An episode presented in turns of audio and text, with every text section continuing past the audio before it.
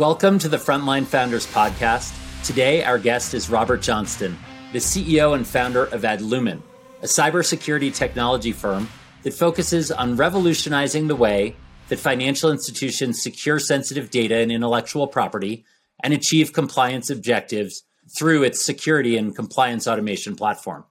Before he founded Adlumin, Robert worked in the private sector as a principal consultant for CrowdStrike. He's an expert at conducting counter espionage engagements against nation state, criminal, and hacktivist organizations across a variety of industries and sectors. Earlier in his career, Robert served as an officer in the United States Marine Corps, including assignments as team lead for a national cyber protection team and as director of the Marine Corps Red Team. He holds an MBA from Georgetown and an undergraduate degree from the United States Naval Academy. Robert, welcome to Frontline Founders, a podcast miniseries that showcases military veterans who've gone on to success as founders and builders of technology companies. Great. Thank you so much for having me on. really excited about this uh, new venture of yours. Great. Thanks, Robert. Let's start briefly before we trace back to your military service and, and, and then go forward from there with what do you do today as the CEO of Adlumin in your own words? Uh, you know, that's a great question because that job uh, description changes a lot as the company changes over time, right? In the very beginning, I will tell you, I was writing a lot of code, trying to get build a product that people actually wanted to buy Today, I, I think my role um, has become more uh, capital allocation. You know, what from a strategic perspective are we going to be investing in? Whether that's investing in a certain strategy, like as you know, we invested significantly in a channel go to market strategy. Uh, you know, and that was a decision that that was at my level, right? Um, and so I, I, there aren't there aren't exactly like a machine gun amount of these decisions that need to be made, but deciding to you know where you're going to allocate the entire company's resources is probably the most significant part of my job description uh, that I that I have today. Great, and and and briefly, we covered it in the intro in about one sentence, but but could you briefly describe before we trace back through the your history what it is that that Adlumin does? Yeah, absolutely. So Adlumin has built a you know completely cloud native security and compliance automation platform built specifically for uh, financial institutions. For those that don't know what security and compliance automation, there's you know all these different security technologies, SIEM technology, which you know aggregates a bunch of event data together. You have the automated orchestration and response, so that's stopping the bad guys in their tracks, and then you have kind of this extended detection and response capability that allows you to use all these different cloud technologies to you know look back and you know see what happened like a year ago uh, across your your enterprise network, which is a pretty powerful uh, capability. Great, great. That's that that's Thank you for for sharing that with us, Robert. Let's let's take it back a ways. Could could you talk to us briefly about where where you grew up and and what was that call to to serve? If if I understand it right, you have been you you you first served when you were uh, at at the the Naval Academy. What what was that decision to to go to the Naval Academy and then to uh, to become a Marine? When one graduates the Naval Academy, you have a option between going into the Navy or um, Marine Corps as as your your service time? I grew up on the east coast of Florida in a small town called Satellite Beach, Florida, and and along the east coast of Florida, there's a lot of these little towns. You know, most notably Cape Canaveral is the the town like just a little bit north of mine on the beach. That's where you know they launched the space shuttle and rockets and all of that stuff. So uh, I grew up on the Space Coast, Barrier Island called the Space Coast, and uh, that's where I went to school and and and grew up there. My you know, come senior year of high school, you know my my parents, you know my call to serve.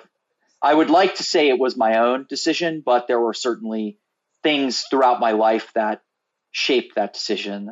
I think it would be naive to to think that wasn't the case. A significant one is my dad was Marine. He was a Marine for 30, uh, you know, 35 years. He was in the Marine Corps. Uh, my mom was also a Marine. Uh, you know, she was in the Marine Corps for like 13 years or 15 years or something like that, and that's where they met. That's where my my father met my mom, and and so I grew up, you know, seeing my dad in the reserves. He was in the Marine Corps Reserves at the time. Um, you know, I grew up seeing him like getting his uniforms ready, you know, doing pull-ups on the pull-up bar, getting ready for the PFT, like uh, you know, doing all of these things. And he never pressured me to to join the military. He never pressured me to to do anything. But I do remember specifically my senior year of high school, I went on like this military kick, right? And I, you know, I, I don't know what it was. My parents never even asked me if I had applied to college. You know, uh, I just kind of like woke up one day and and you know looked at my friends and was like, "Holy smokes! I think I better start applying to like some universities." So I did. I started applying to some colleges, but I went on a little. You know, I, I applied to the standard stuff. You would call the standard stuff in Florida, like UCF, which was right there in Orlando. A lot of you know my friends growing up go to Florida state schools and things like that. But I, I did go on a military kick. I, I applied to places like the Citadel, VMI, uh, and the Naval Academy. And I, I went to the Citadel and I took a tour of the Citadel. And I went to VMI and I took a tour of VMI. And then you go to the Naval Academy. When you're at the Naval Academy, it, it, that it's it's a type of school that really has a way of capturing you, right? And and capturing, I think, your imagination.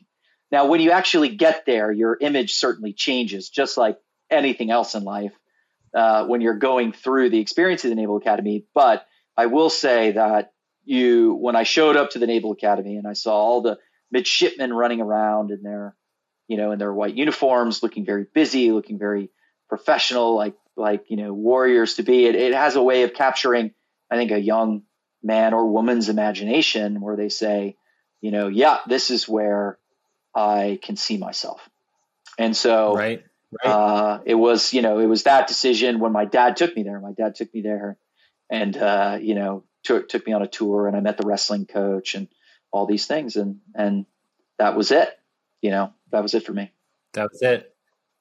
Right. And and and what drew you to you said both your parents served as as as Marines. So um you joined uh you you became a Marine officer as opposed to a a Navy officer. Um, this was at a time where cybersecurity was something that was was known to, to, to many, but maybe before there was an occupational specialty, uh, a job uh, dedicated to cybersecurity. So, could you trace for us, you know, Robert, through t- take us briefly, if you can, through through making that decision to become a Marine in, instead of a, a Navy officer, and then how you wound up in these really compelling and important roles as a young Marine officer. The Naval Academy is unlike other universities where you have to, you're forced to, because of the way they do the curriculum, you're forced to pick your major really early. You know, and not, not, and not every university, you, you may get to your junior year and you don't really know yet what you want to do, but you don't have that luxury at the Naval Academy. You have to declare a major, you know, uh, for second semester freshman year, I believe. So just you know, you did one semester and then you have to declare what your major is going to be. And I remember taking a look at my options, and the Naval Academy has quite a lot of options. Everything from you know aeronautical, aerospace engineering, physics. They've got history, you know, naval history, English, uh, you know, humanities type type majors. And I remember being pretty a, a little bit pragmatic about it. You know, I wasn't sure what I wanted to do, but I took a look at you know hu- the humanities side, like political science, and not that there's anything wrong with those, but when I took a look at them, I was like, uh, you know, I'm not sure this Marine Corps thing was a career thing for my family, my parents, but it wasn't. It may not necessarily be that for me. So I, I feel like I should be studying something that, you know, has some kind of, you know, high marketable attributes out in the in the private sector if I ever decide. Uh, that you know, I wasn't very forward thinking as an 18 year old, but that I will tell you is one time that I maybe was actually uh, uh forward thinking as an 18 year old was when I made that decision to to get a degree in IT, information technology, right, which is what they right. kind of called computer science there. You know, going through the Naval Academy, you know, I'm, I'm in this computer science degree, which I actually didn't really like at first. It was just a lot of programming it seemed a lot of like kind of useless programming. But around that time too, as you get more mature in that major, you get to choose electives.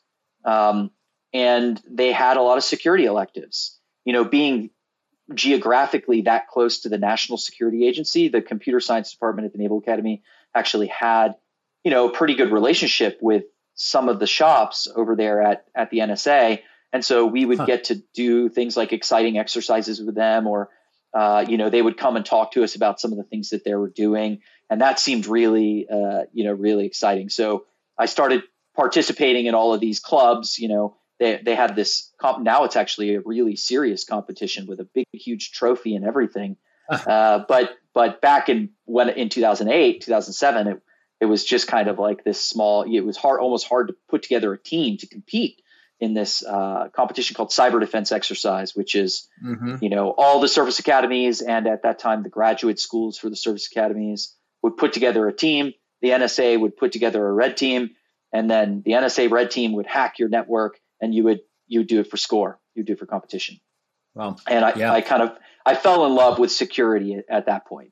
You know, I, right. I realized that that's what I wanted to do, and the reason I spoke about that first before service selection is because that that love for you know cybersecurity started there, and that shaped actually I would call it my service selection when I, what I decided to choose. And I was a little pragmatic about that too. Of course, I had an affinity for the Marine Corps because my parents were Marine Corps.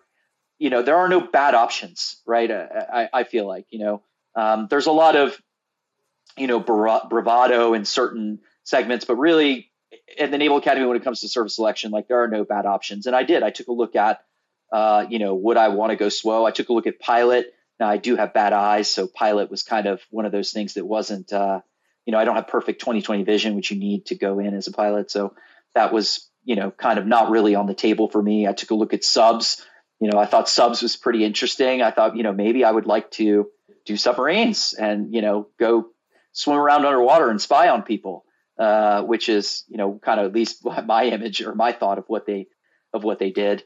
Uh, and so I, I actually ended up that that kind of love or affinity to cybersecurity made me actually try and do an inter service transfer as my number one option. I'm being completely transparent. I tried to go into the Air Force. Just at that time, they had stood up the 8th Air Force under General Elder. I met him at a dinner many years later, and I got an opportunity to say, Hey, General Elder, you know, I remember you, commander of 8th Air Force. You stood up the first cyber wing in the Air Force in 2008 you know, you were an inspiration really for how I painted my, you know, projected my whole career. And so uh, that didn't work out. Inter-service transfers are extremely hard at the Naval Academy or any academy, not just Naval Academy. It's a very big, long shot. And so I uh, decided to go into the Marine Corps. The Marine Corps, uh, of course, my parents were Marines.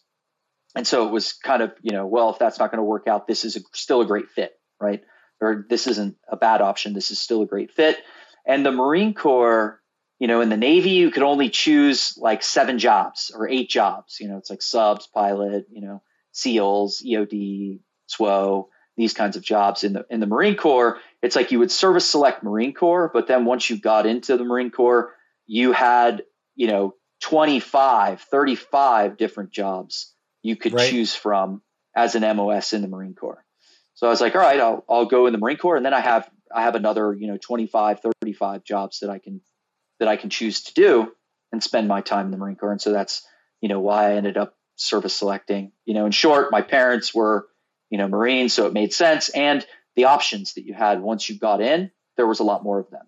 Right. And and and and Robert, what what time frame was this when you were making these decisions and while certainly being at the Naval Academy with the National Security Agency right next door, these sorts of competitions um, in computer science and, and hacking were were maybe second nature, but for the rest of the world, um, it was still pretty early days for the what has become so clear to to everyone these days the importance of defending um, what is digital because it can affect your entire operation, both digitally and and physically. So, what what year was this, Robert? And and then talk through, please, what um, a couple of your assignments in in in the Marine Corps as as as much as you you feel comfortable doing, um, and, and, then would love to to get into CrowdStrike and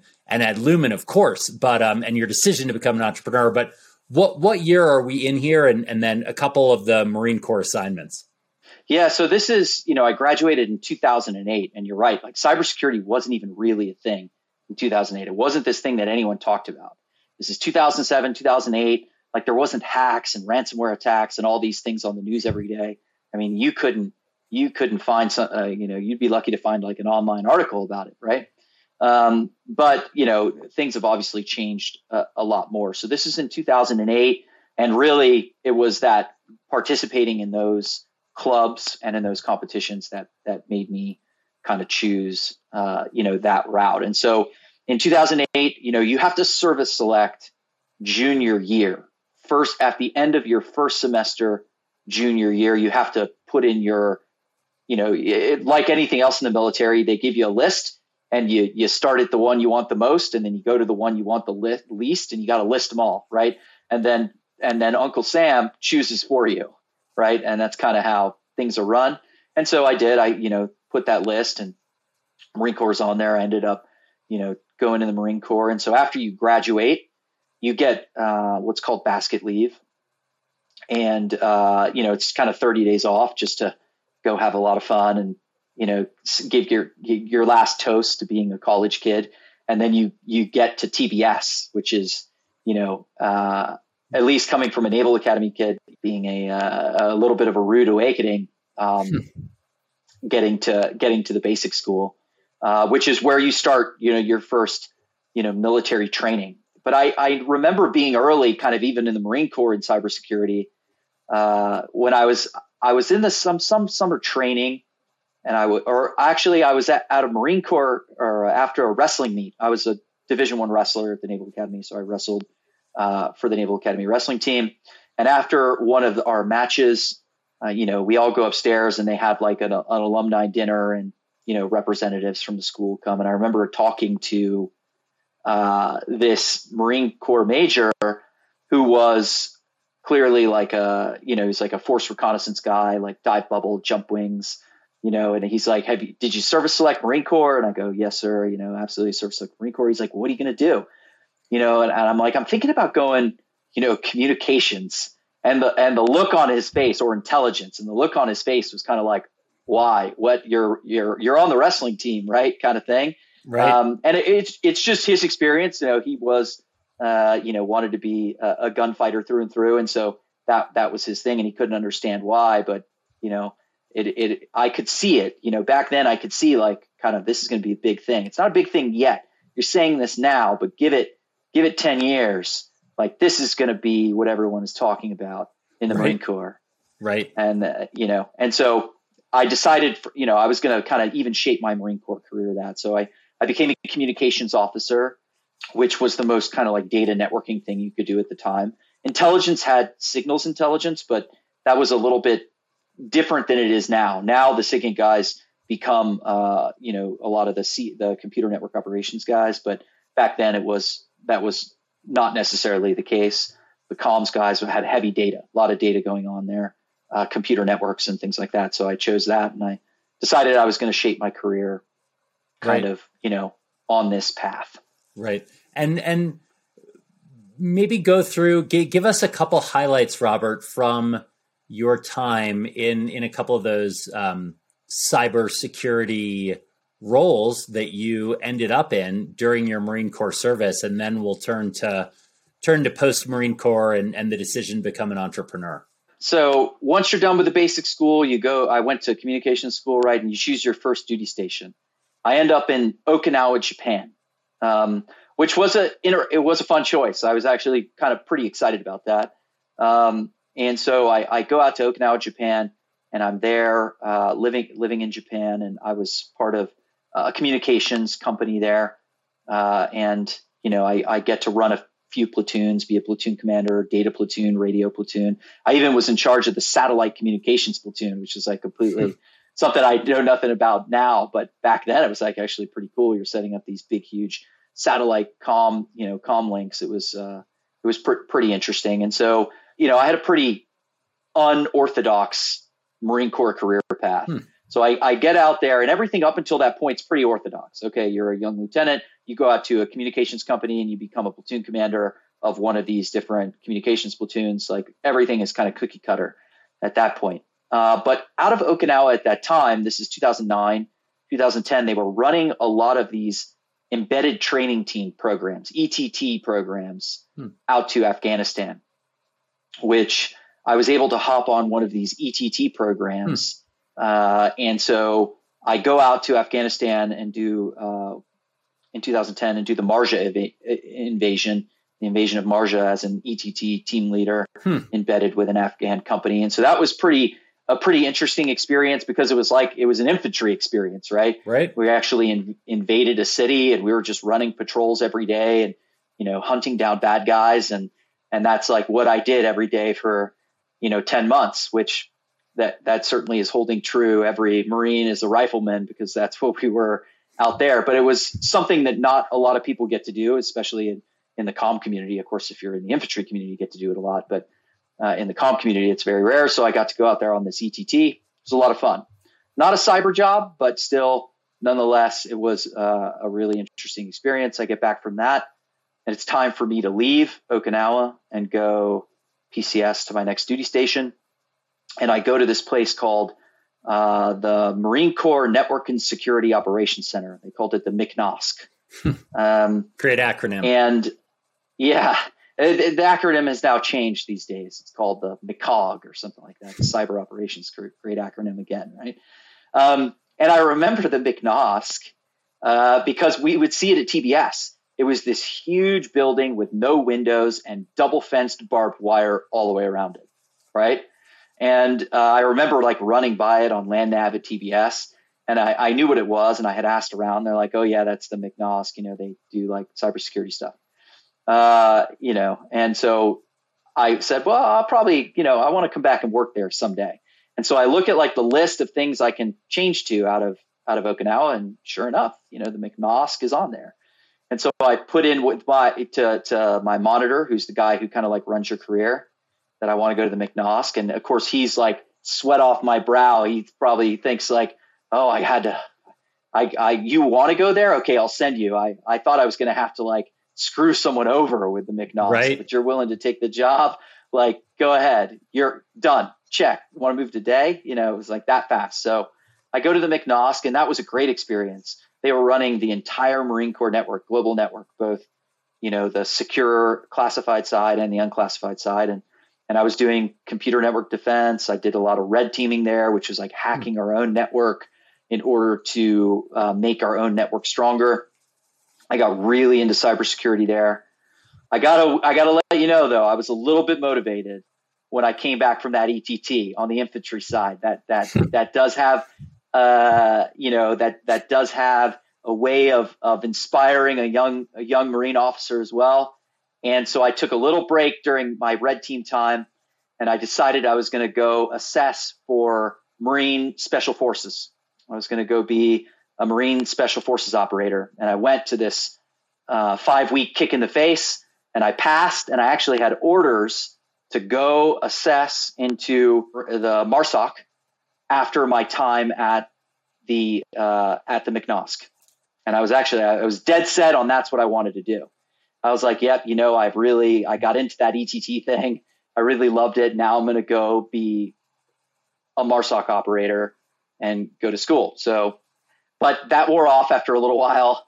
After I was doing the red teaming stuff, like it, it kind of brought me back to this is why I'm in cybersecurity. And, and at the end of my tour at the MCNOSC, I was I was kind of presented with I, I had three options. Like I had I had gone to MARSOC assessment and selection. I had passed, so I actually did have orders cut to send me to MARSOC. Right. Right.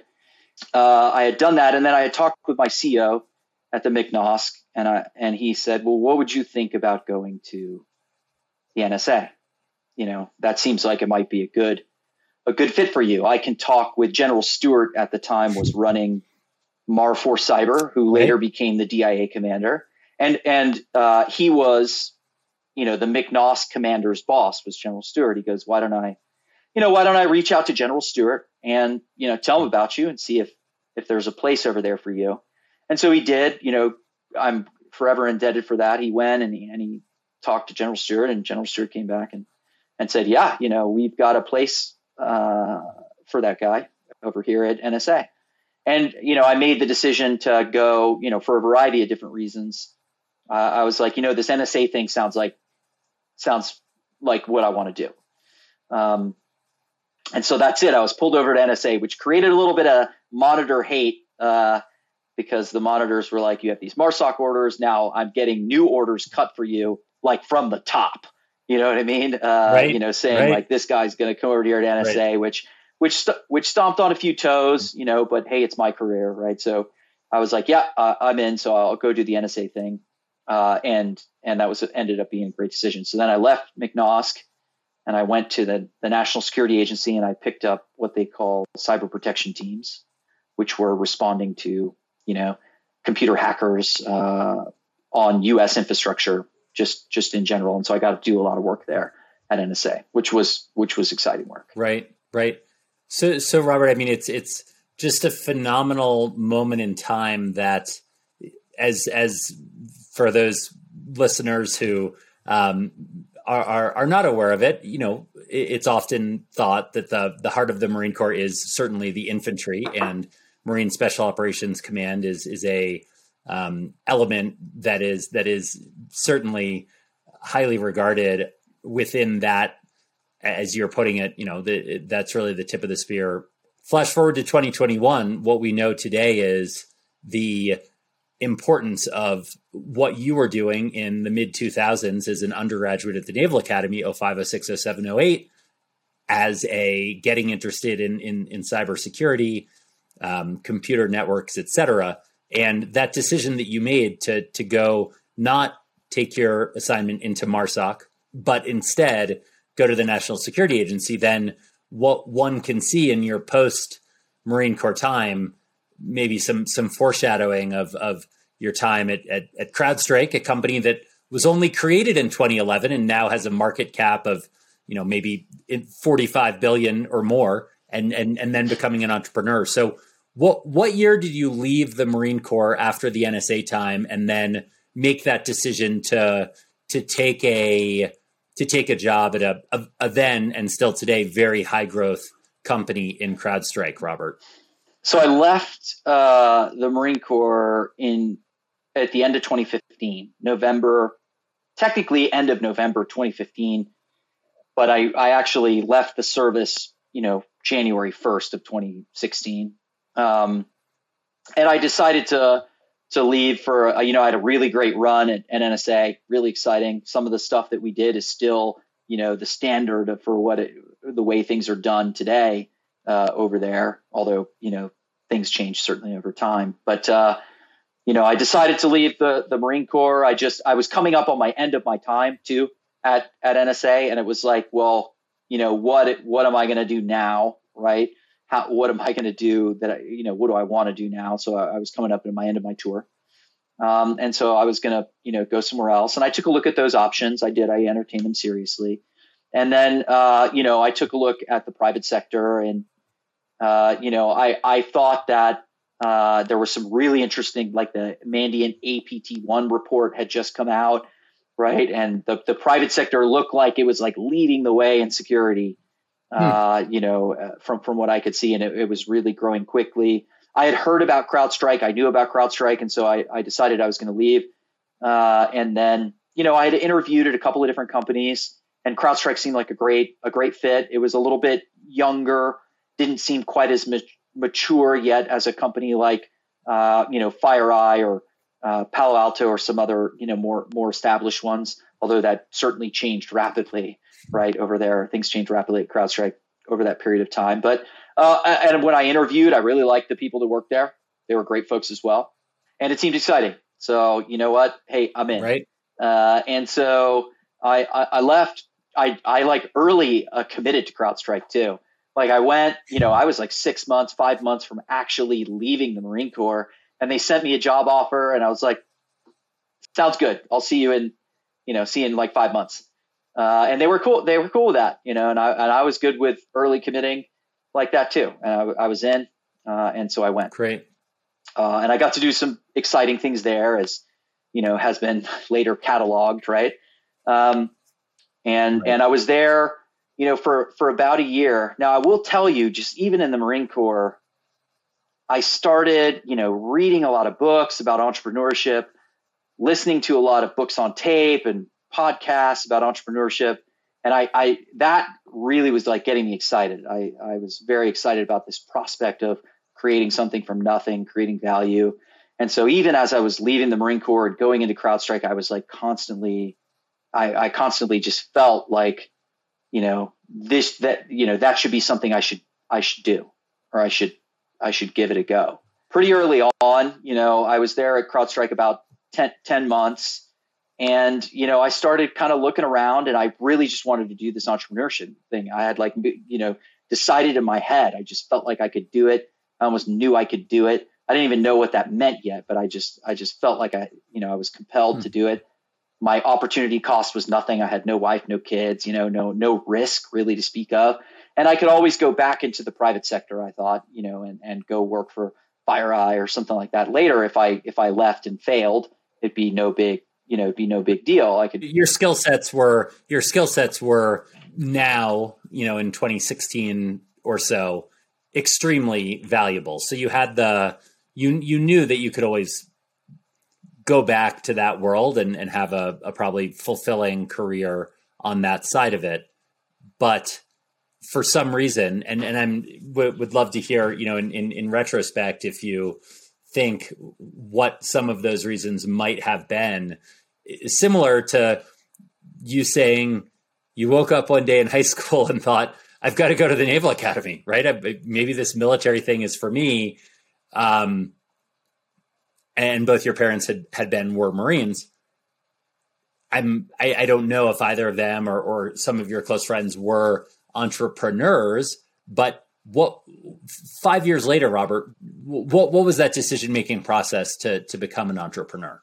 It, it it's a lot of the same decisions I feel like throughout my career are the same ones that made me become an entrepreneur. Like uh, you know, why did I choose cybersecurity, or why did I just on a whim say I want to go do, you know, MARSOC, you know, or, or go to the NSA, or and leave and go to and go to CrowdStrike. Those those same thing. It just seemed like, you know, it seemed incredibly exciting you know, and I, I didn't know anything about entrepreneurship, uh, but a lot like, uh, you know, MARSOC, it seemed like a real gunslinger way to live your life. And it was a little bit of, you know, bravado that like, I think brought me, uh, attracted me to it. It, it seemed exciting. Like you're generating something from nothing. You know, you're, you're out there, you're just, you're just working and building and there's camaraderie and there's, you know, everything else that you might that you might want. And I felt like that's what I was looking for. And, and, uh, and I, I also just knew it was like the right time in my life. Right. I'm like, it's, you know, I even, even on the exit interview, you know, with, with CrowdStrike, they're like, is this a money thing? Is this, is this, you know, I'm like, well, let me tell you, starting a company is uh, definitely not a money thing in the very beginning. Like you're not leaving to make a right. whole bunch of money when you first start your company day one. That may come later. That comes later, but you know, day one, you're making nothing, sure. right? So it's definitely not a money thing. And I just remember my response being like, if I don't do this now, like, I don't know if I'll ever do it actually. If I don't do this now, like the just all the different things that happen in life are going to happen and my situation is going to change. My mindset is going to change and everything will change. And that's okay. You know, there's nothing wrong with that. But I just knew like at this point in time, I was like, this is it. This is the right time. And so, uh, I it's not like I just went at, at this willy nilly either. I knew I wanted to do it, and uh, so I I decided I was going to try and like create an oppor- some opportunity to do it, right? Um, and so uh, there was an, an incubator, which you know well, Mach 37, uh, the cybersecurity incubator, and they were taking applications, and it was a pretty simple, you know, process. You filled out this application, and they would give you not a lot of money, but they would give you like you know, 50,000 bucks and you would, uh, 50, 60,000 bucks and you would come to Mach 37 and they would show you how to build a company from scratch. Uh, and they, you know, they give you some money so that you can keep the lights on and, and all those other things. Right. And so, uh, I applied to this incubator and I got in. Right. And, uh, I decided, you know, I, I, was like, this is what I need. This is I've created, you know, this opportunity has now been created. Right. And granted, it's just me. Like there's there's no one else, right? It's literally just me. But this opportunity is now created, and and I took it as a sign hmm. to to go and and take right. a chance, right? And so I I decided that's what I want to do. So Robert, at, at at this time now, five years ago, you're a solo founder, you're a technical founder, you're essentially right out of the military with about a year at, at CrowdStrike afterwards. How did you think about building a team, surrounding yourself with others, bringing on a, a, a co founder or not? What kinds of complementary skill sets that person might have? Take us back to your mindset as a as a, a fresh entrepreneur um, back at that time. Yeah, um, you know, not a whole lot of uh, you know thoughts running through. You just quit your job. You're a solo founder. You have got no product, no sales, no idea, no marketing, no nothing. Right? Or you have an idea because I got a new incubator. Just an idea though, but nothing. Literally nothing else. Barely even a PowerPoint deck. Right? And so you know nothing. But but hey, this is where I am. Um, and you know, you what I've noticed about this entrepreneurship thing too is you meet so many interesting people and and valuable people along the way. And so, you know, I did. I I you know, I was so excited about what I was doing. You know, all my friends, I was talking about it. You know, I just quit my job, start this company. I'm so excited, right? And and I would talk about this, and I would go to networking, you know, networking things, and and talk about how excited I was. And so I, I met now my my co-founder Tim, who uh, you know, kind of he. I, I feel like he you know, he needed the same thing I did, right? Um, and for him, it was a little bit later on in life, but he was working at Johns Hopkins Applied Physics Lab, you know, and and he was, you know, in cybersecurity. He actually was at NSA as well, although we didn't know each other. NSA is a pretty big place, um, but you know, he he kind of had that same need, you know, for for job satisfaction that entrepreneurship was, I think, the solution for him, right?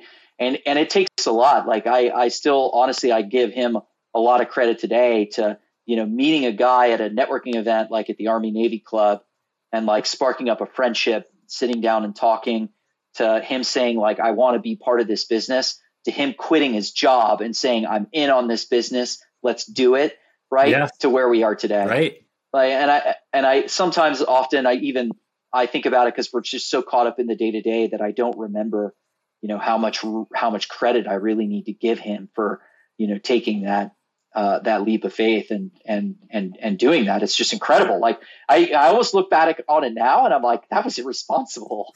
you know that was very irresponsible for you to do that. Uh, but you know we did it right, and then and then so we go into this incubator and we start doing uh, you know start build trying to build a product and build a company and raise a little bit of money and and then we were able to get some people to buy it right? And and then we keep making changes to it and making it better. And we did apparently just enough to get a little bit more money to make it a little bit better. And then you know things things just started getting bigger and better and bigger and better and more money and more money and bigger and better. And then they just keep growing you know kind of growing and growing and growing. And then and then you know here we are today 2021 right.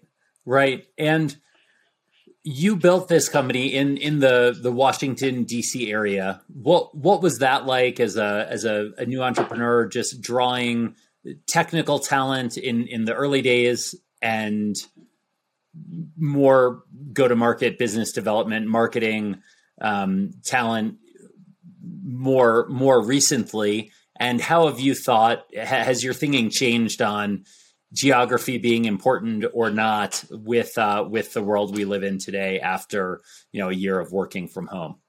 Yep. So DC has got a lot of cybersecurity talent. There's also a lot of competition from an employer perspective because there's a lot of companies looking to scoop up that that security uh, the security talent. We are uniquely positioned in a lot of ways. I think in DC that one it is a hip hip place to live.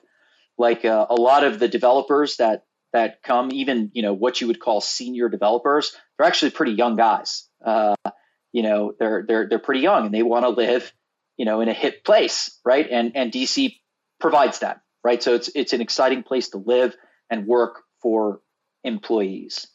There's a couple catalysts to that. There's a lot of universities in the area.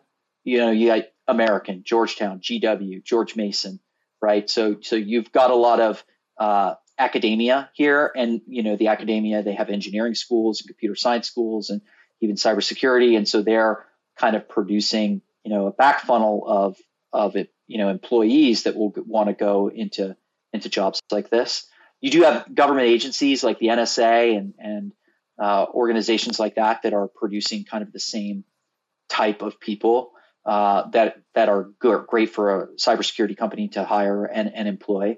And so it is, I think, a pretty probably unrecognized ecosystem of building, you know, a security company, yes, but also just kind of a tech company in general. Right. There is there is opportunity here, I think, for for building that. Right. Um, and so the bulk of our employees are certainly here in the DC, Maryland, and Virginia area. Uh, but I will tell you that the pandemic, you know, we used to say, okay, we want to build a company here in the in this community. Um, you do begin to run out of talent at some point, right?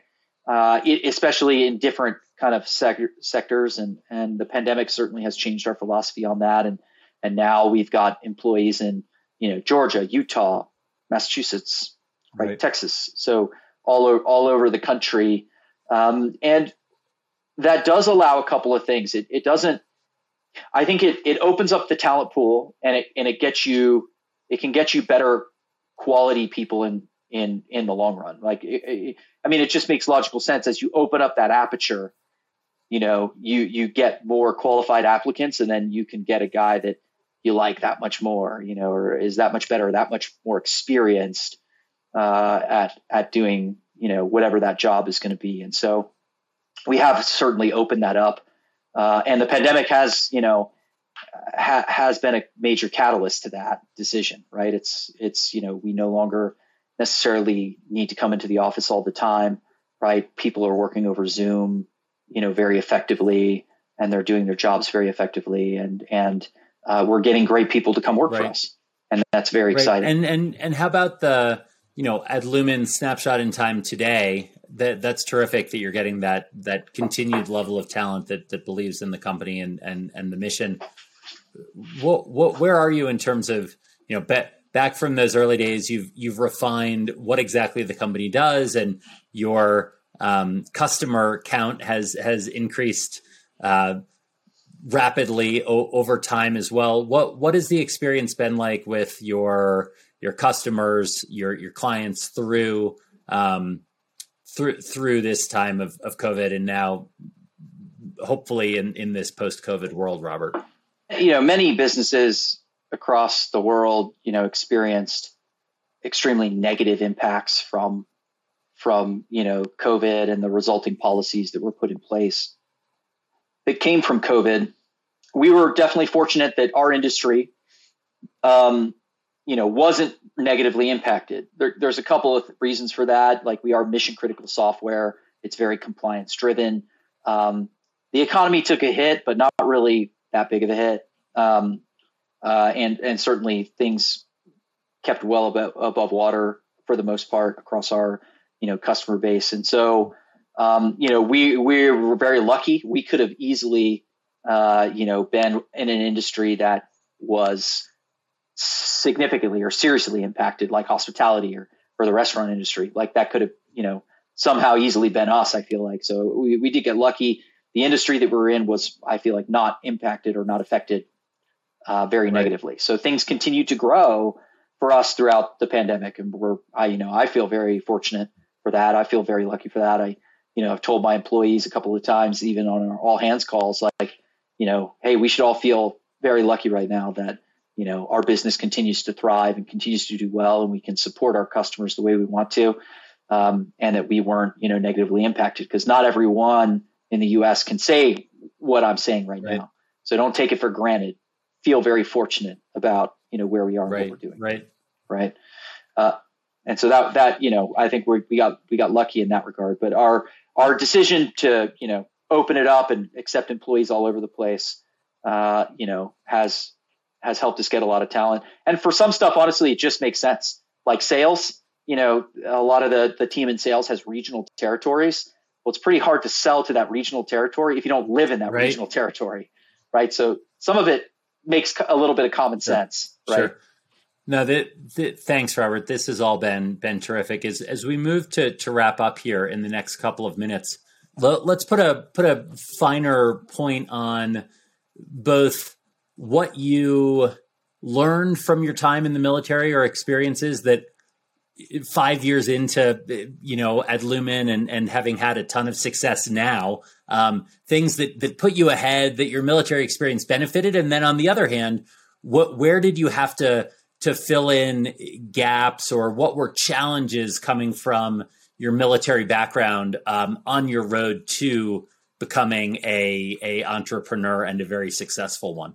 The military hel- helped a lot, uh, but there was definitely some some gaps. Um, I will tell you that in the early days, if it's just you, there's not a lot of a leadership component to this um, in the very early days, but that that quickly becomes history as your team gets larger, and there is, you know, a, a significant management and and and leadership component to that, and um, you know, I feel like the military did prepare me for that at a much younger age than most than most.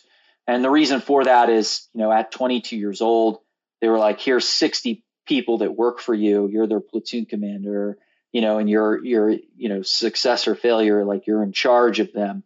And so it, it definitely, um, it gives you leadership from a very young age and leadership can be, it is not like an innate thing that you are born with. It, it is really, it's a taught skill, right? It can absolutely 100% be a taught skill and it is a taught skill. And the marine corps teaches that starting at you know 21 22 years old where everyone's going to get that at some point probably during their career. But having it at 22 i think prepares you to be a successful entrepreneur at 33 as opposed to maybe 43 or 53 you know to, to some of your contemporaries right? So at 33 you know you're ready to be the man in the arena like the the the, the center of it all right? Whereas you know, your contemporaries maybe that weren't in the military didn't get those leadership roles until much later on in life. Um, it also helped with, uh, I think, you know, just structuring things like methodically. They do teach you things in the military like planning processes. Uh, you know, if you remember that old algorithm MCPP and OSMEAC, like I wouldn't say that I use these these exact uh, you know terms and and like that exact OSMEAC, you know, five paragraph order format for anything we do, but having these things kind of ingrained in your in your brain as if you're going to plan something like logically in your head, like these are the things that you need to put it put into place and think about before you go do something. I think these things just kind of happen naturally now, and this is the way that my you know my my my brain works when it's when i'm structuring some kind of big decision or something we're going to do. Like i kind of walk through this process right? And so it, it did it did help um, in that regard. So it certainly helped with leadership. It certainly helped with a little bit of grit right? Just a little bit of grit a little bit of fortitude you know overcoming adversity handling stress and risk. These are all things that uh, you do a lot of uh, you know in in the marine corps and definitely the things that i did in the marine corps you know, some of them were very, very, very stressful and certainly, uh, you know, taught me how to handle stress and risk. Uh, and a lot of them were very serious, like, you know, the, the hack of the chairman of the Joint Chiefs of Staff, where, you know, this is a very serious thing and people are looking at you to handle this serious thing. They're trusting you to handle this very serious thing and make it and make it be okay. And so, you know, there's a lot of riding on your shoulders when when that responsibility falls to you, right? And so, um, you know that that helped a lot. I would say some gaps. There's one thing in the Marine Corps that I noticed that you know you have no concept of resources mm. in in the military. Right. There you you have unlimited resources, right? So there's there's no concept of you know how much money is it going to take to go do this? Do I have that much money? Right? Can I invest in this? Can I do this? Right? So there there's no resource limit when when you're when you're in the military. So you you have no concept of of having to get a job done, but saying like, I have a budget to this job. I only have so much so much in resources that I can apply to this. So I better I better spend my resources wisely hmm. Hmm. Um, in in order to get the job done. There's very little uh, you know, of that in, in the military. You don't care about your paycheck. You know, that's coming on the first and the 15th. You don't care about, you know, spending money. You either have it or you don't. It's a yes or a no. It's not. And, and if it, if it's a no, it's, can we go get it? Because there's an unlimited pot of money somewhere that can just funnel down. And it's true. There is an unlimited pot of money somewhere in the military. And so, you know, if it, if they need it bad enough, it's going to arrive right. guaranteed. So, you know that that is that is not something that especially in the early days in entrepreneurship that you have you have finite amount of resources and you've got to keep you've got to keep the train going right right um, right yeah and how how you manage manpower is another one too you know in the military like you are given you are given an, a, a workforce your you know your employees are sent to you you have very little role in selecting you know what individuals are sent to you you also have very little role in training the individuals that are sent to you. There's a school pipeline that, you know, that trains these people before they ever get put on your team or in your platoon. Um, and at the same time, they, you know, it's kind of like the people you were you were given and work with. Um, you know, they can't quit either. There's no leaving. There's no like right. quitting in the military. Right. Like there's none of that, right? Like it's oh, you don't want to be here. I, I don't understand why we're having this conversation. Go back to your office, right? right? Um, and so there, you know, it's it's a lot different, uh, you know, run running a company, right? So you've got to worry about other things and do other things to make you know people want to stay and provide growth and incentives. And it's not that those things aren't important in the military, but they certainly are less important. They certainly are less important when the external forces that can negatively impact you aren't there. Right. Right. Right. Um, that and so that that is another difference. Terrific, Robert. This has been this has been fantastic. Thank you for sharing both your own personal and professional story as well as your time in the military and and the where that set you up well and and what challenges you had to overcome during your during your um, the the time to become an entrepreneur and then you know these last five years of of you know, now five years later, great, great success. And, and th- there were ups and downs along the way. And as, as you pointed out, some of the leadership skills and, and grit from, from that military experience probably were, were, were, were good to lean on. So thank you for, for joining Frontline Founders and, um, have, have a good one. Thanks again, Robert. Yeah, thanks. Same to you.